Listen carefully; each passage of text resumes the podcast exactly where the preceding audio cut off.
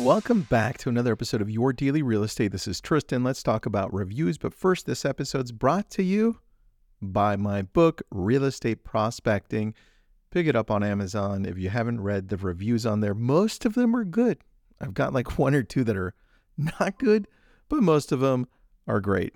Now, let's talk about reviews, how to get your reviews up. Look, you can go the route of giving people something, incentivizing them to give you reviews. But what I've found is that most people, if you do it in a timely fashion, most people would gladly review you when you help them out. And I want to go over these five things, assuming that you're doing it in a timely fashion. Okay. And this is specifically for reviews. Number one, personalized requests after you've had a successful transaction, send a personalized message saying, Thank you. I enjoyed working with you.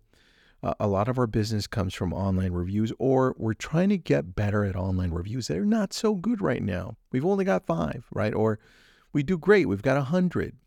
Whatever route you want, say thank you first. This is where we get our business, or this is where we want to get most of our business from to find people like you would you help us in reviewing us online? That's number one. Number two, and obviously, please send them a link, right? Send them a link. Hopefully, it's to Google. That's where you want to go first, then maybe Zillow, and then maybe Facebook or something else. But number one, Google, because most people go to Google to search for real estate agents. Number two, make it easy, which I said at the end of number one.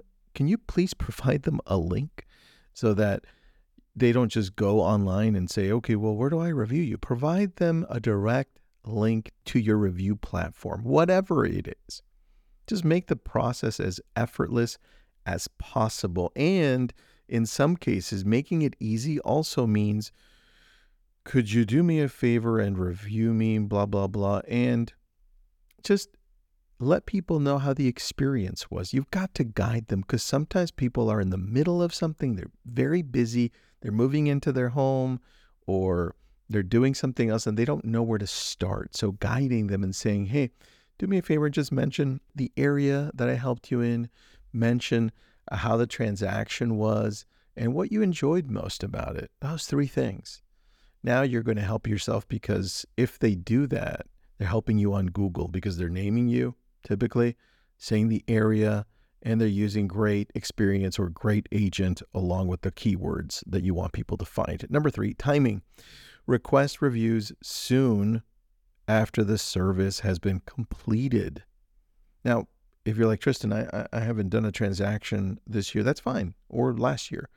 Then go to people that already know you, that at least know your character. Right? So if I did buy, I would buy with Tristan because he's always been super nice to me, gives me information. I've known him for this long and I would use his services because of, right? But timing.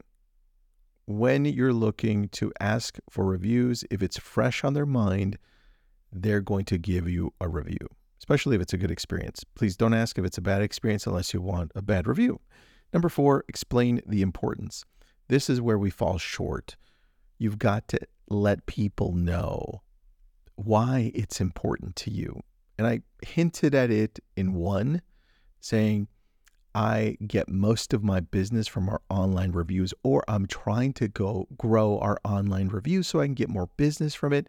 It's important because it's a pillar to our business growth. I want to have a bigger online footprint or presence, and you're helping me get there let them know how much their feedback means to you, to you personally, and to your business, because this is how other people can learn about their experience so other people can use you. Be clear.